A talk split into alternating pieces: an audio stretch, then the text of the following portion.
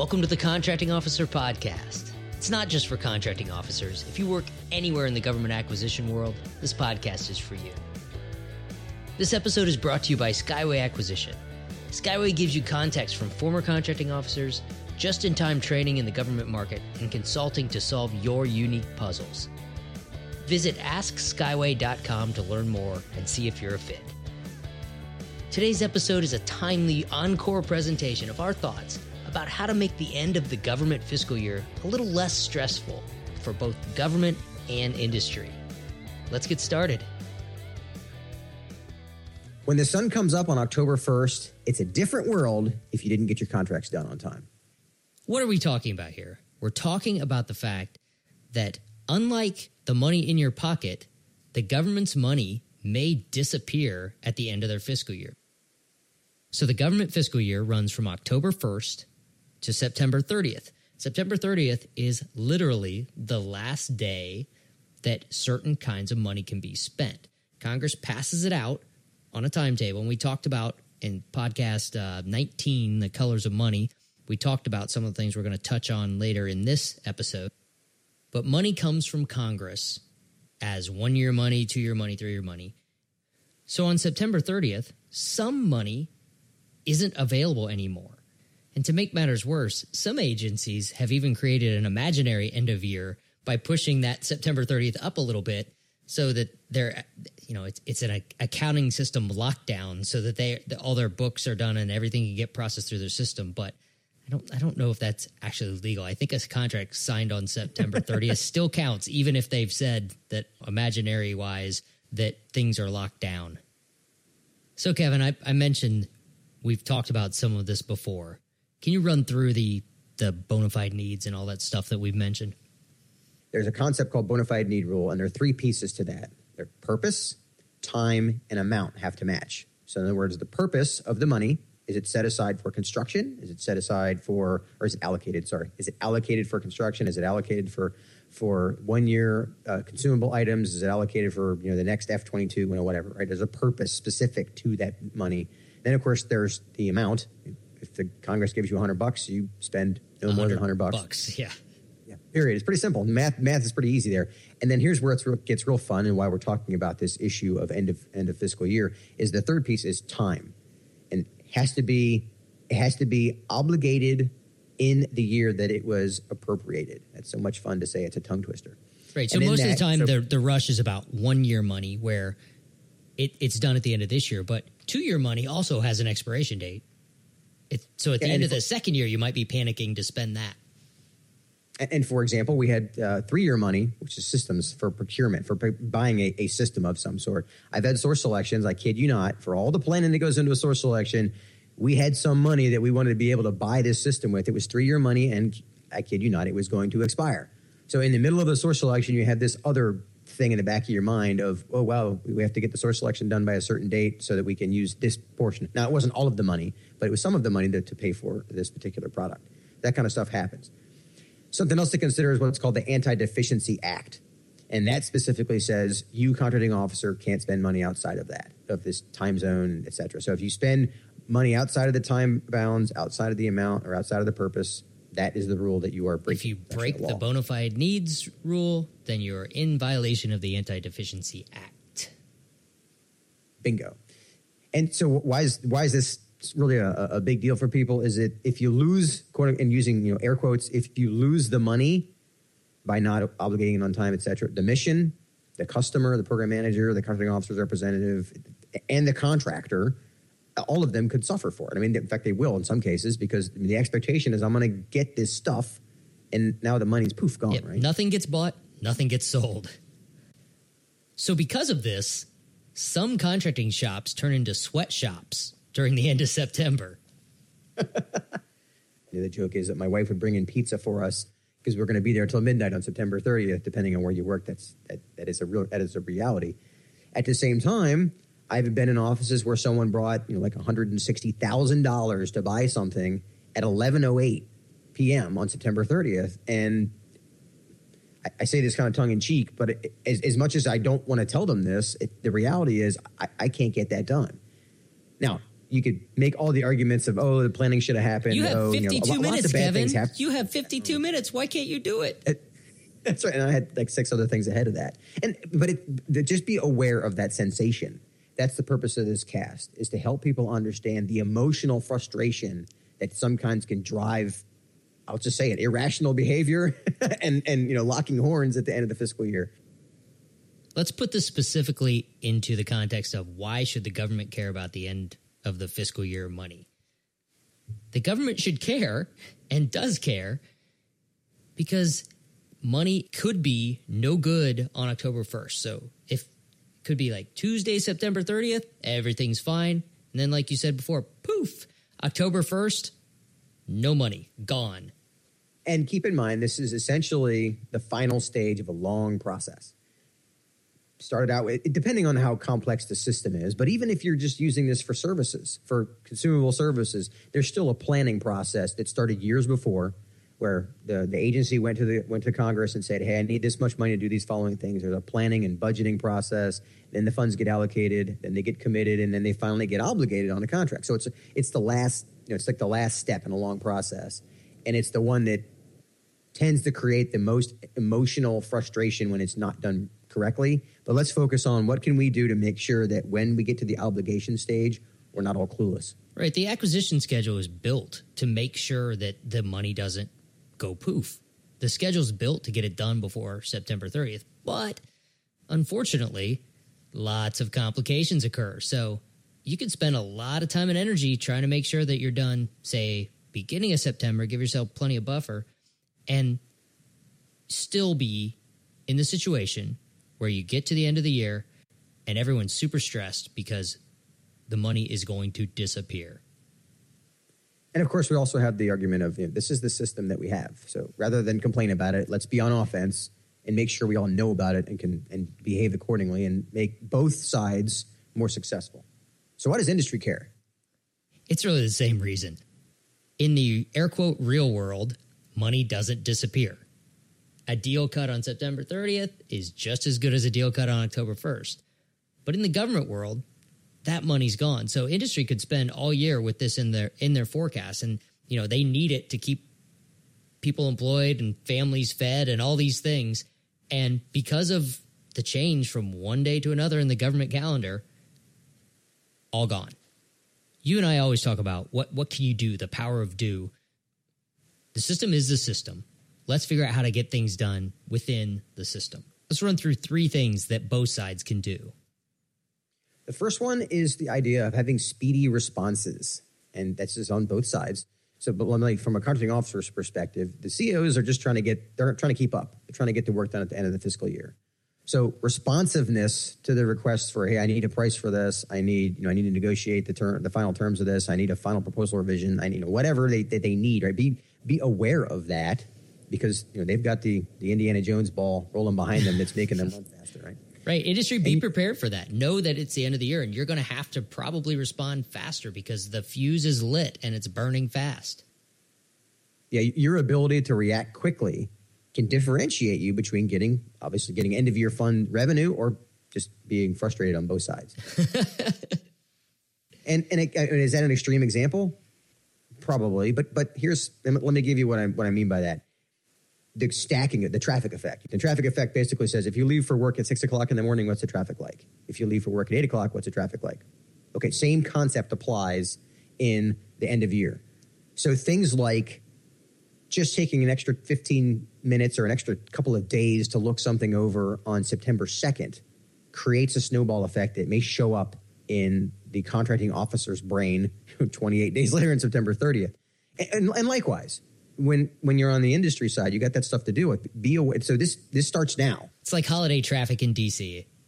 When it comes to Thanksgiving, if you plan to set your alarm at six o'clock so you could beat the rush out of town, and you sleep in an extra half hour, that could haunt you later in the day. It's the shadow of the past again. There it is. if you're on the industry side, responding to requests quickly, that does separate you that makes it easy for the government to buy stuff from you. If you're on the government side, remember that if you want quick responses, you need to communicate as much in advance as possible and in as much detail as possible so that people are prepared to give you quick responses. You can't get to a week before the end of the fiscal year and say, okay, I need a 10 page write up about this thing by tomorrow.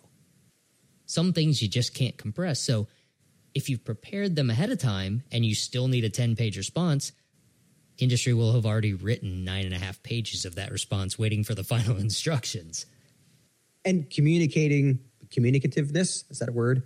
It separates both sides from from the pack what i mean not separates them from each other. But it actually gets to the point where we're, we're really trying to communicate we're, we're trying to get to the same place. We're trying to get the work done get the contract awarded and going back to the core purpose of a contract. You have the person who needs something connected to the person who can do something that's the purpose of this thing right so if both government and industry are aware of the end of fiscal year and all the nuances that come with it, they're going to be better off. And here's the thing contracting officers and industry don't assume that your counterpart understands all these nuances. Don't assume that they understand what you're going through.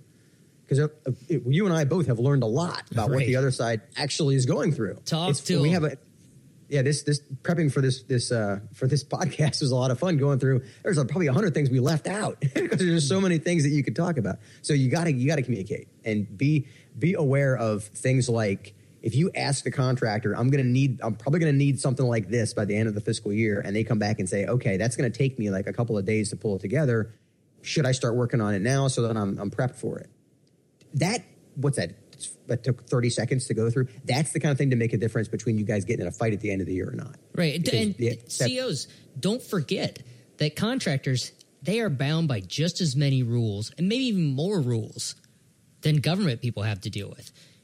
which is funny to say but probably true Right. I mean, you if you're a CO, you know what the, what the acquisition approval process is like. You know what you know. Just a, a file review. If you're a contract specialist and you need to get something signed, you know that can take some time. Don't forget that contractors have their own processes and they have lots of rules that they have to follow. Not only internal policies, but government follow, policies. If you have a, an approved purchasing system, you have to follow all these rules in order to purchase things or even get quotes. So if if you're a CO and you're asking for stuff at, at the last minute, understand that you as a contracting officer have a lot of authority. You can negotiate, sign a contract, but on the industry side, it, the individuals don't have as much authority in many cases. They may have to get things signed at a higher level, which can take more time. all right what's number two Number two, everybody understand all of the acquisition options out there. People tend to fall into patterns and always do things the same way, but there's lots of different ways to buy things if you're the government. Yeah, and end of fiscal year, there are lots of scenarios. We have simple things like a GSA purchase. We have you know, delivery orders on existing contracts. There's FAR 13.5 used. You, you have uh, existing contracts with an, uh, an engineering change proposal. There could be a, a J&A. You know, yikes, that's a whole different discussion. Yeah, don't don't forget that it's end of fiscal year and I wasn't prepared is not one of the uh, exemptions that the FAR allows you to to use to avoid a competition. All right, go on. So, for example, if it's an engineering change proposal to an existing contract that may, again, may have weighted guidelines involved, the time to start talking about weighted guidelines is not September 28th. However, if you're doing a competition and you have end of year money to deal with, it's a different set of issues to deal with. So there are lots of different scenarios, and if you don't understand which one you're in, you, you're not. Your communication's already breaking down. It's amazing the difference a communicating can make. Right. If if you're the contracting officer and you want to know how to something can be done as quickly as possible, just ask industry. They can be incredibly creative. They'll come up with all kinds of great ways for you to go faster, probably all slanted so you can go faster and just award to them and not compete amongst anyone else. Maybe even some ideas that are against policies or even illegal, but they'll give you lots of ideas on how to do things faster. If you're on the industry side and you have some legal and within regulation ideas, you should share those with the COs up front. They may not be thinking about all the different ways that things can be done because they get they get stuck in a rut of this is the way I always do things, so it's easier for me to do them this way. Another way could be faster. and goes back to communicating. All right, what's number three? What's our third suggestion on how to embrace the end of fiscal year mayhem? So don't get too hung up on price. And this is a, a source of great debate amongst industry and government and just between me and you, Kevin. we, That's right. we could go hours just arguing about this, but remember that there's two sides to every story. The government has to justify a fair and reasonable price. Contractors have to make a fair enough return. And what a fair enough return is depends greatly on the individual situation of that contractor. But this is capitalism overall, and price is ultimately driven by the market, whether it's the government's the only market or whether the government is competing with the rest of the buying world for these products. Understand your counterparts' emotional concerns, I'll say it that way, at the end of the fiscal year. Because you're both dealing with this. Well, we need to get this done. It needs to be, the, the agreement needs to be done. The task order needs to be awarded, whatever it is. And if you get hung up over something that would not be as big of an issue, This is September, the time of year that most likely to leave people in tears. or, or locking horns. Or yeah, And- or, and- or bitter, and that bitterness Yeah, can last a long, long time. and, and keep in mind that there's there's this perception, and I think that's why it's so important to, to for us to talk about this. There's this perception that both sides are going to abuse each other, and this is that whole one percent thing. Is that one percent of people are going to abuse the system? Most people are they're they're just not aware of of the emotional impact on both sides. And again, as a contracting officer, I did not understand the amount of effort that it went into decreasing the con- the contractor's profit by you know say you know three percent based on some variable, right? Because like you mentioned before, they have to go up their chain and get that because they have to get that two percent approved because it's impacting a whole lot of other things in their company. And for me as a contracting officer, I'm looking at the weighted guidelines. I'm looking at my negotiation. I'm you know I got a plan that's was built by me and a lawyer and a pricer, and we're all at the table that's different. It's and so being aware of that difference is huge. And rather than pretend that it's not there or just assume everybody's evil, let's let's consider these are people awarding contracts, and they got to be able to, to to communicate on what issues are driving frustration on their side, and realize sometimes what's making this whole negotiation discussion more dicey is that stupid clock ticking behind our heads. And and here's another. I'll throw in a, a last one here is that don't don't expect miracles on each side. Um, I, I kind of I foot stomped that a lot because I wasn't as aware. I'm, I'm kind of going through this idea again of I wasn't as aware as a contracting officer how long it takes to get some things done. And just because it's the end of fiscal year, it's going to take people longer to get things done. And don't assume that they can work a miracle and pull something out. And and for that matter, they're just going to ignore either side can just ignore certain regulations and certain requirements just because of that ticking clock. Because if you're a shareholder in a publicly traded company, the answer that they didn't follow a policy can't be, oh, but it was September 30th. right. it goes, you know, those that that oh, but it was September 30th doesn't fly on either side. So let's be aware of how we can minimize the impact of it. Okay, to wrap this up, understand what type of money you're dealing with. Be ready to talk about what kind of money you have because the whole idea of money disappears may be foreign to people on the industry side. It's very familiar to people on the government side. But if both sides talk about what kind of money it is, everyone understands what's going to be necessary come the end of the fiscal year. Let's talk about it. Let's be aware of this so it doesn't come up on September 20th and go, oh, whoops, this money's expiring. Guess we better start sprinting, which, you know, happens. one more thing on on the power of of do getting stuff done and, and going back to the traffic effect that you talked about before one thing that i screwed up on early in my contracting officer career before i really recognized what end of year is like the power of getting everything that's not end of year related done in advance so that when it comes to the end of the year the only things that have to be done right then are the actual end of year things great power in planning ahead, even though sometimes I understand that's not possible, but I also understand that I could have been a lot better at it and I got better at it. Okay, that's it for this encore episode of the Contracting Officer Podcast. Thanks for joining us.